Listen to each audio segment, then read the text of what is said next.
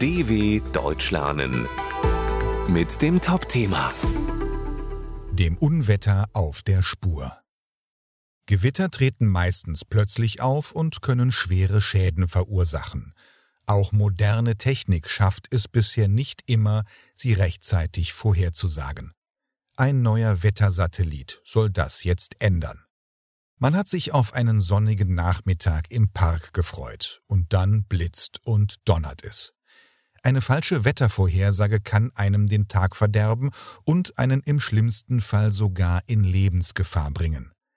Auch für den Flugverkehr stellen Gewitter ein Risiko dar.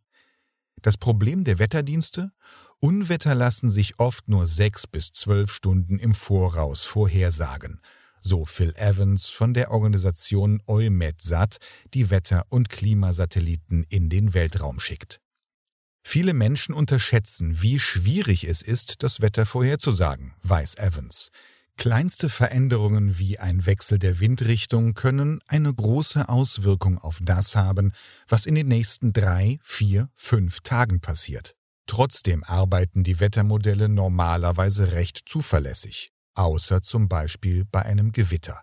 Dann kommen die Warnungen zu spät, weil Unwetter sich oft auf einer begrenzten Fläche ereignen, so dass man sie kaum vorhersagen kann.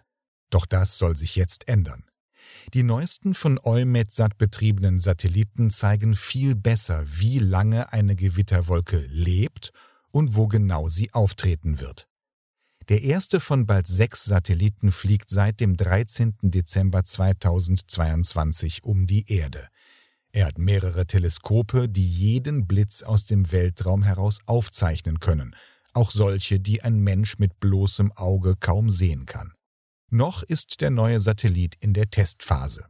Aber schon ab 2024 sollen Wetterdienste auf seine Daten zugreifen können.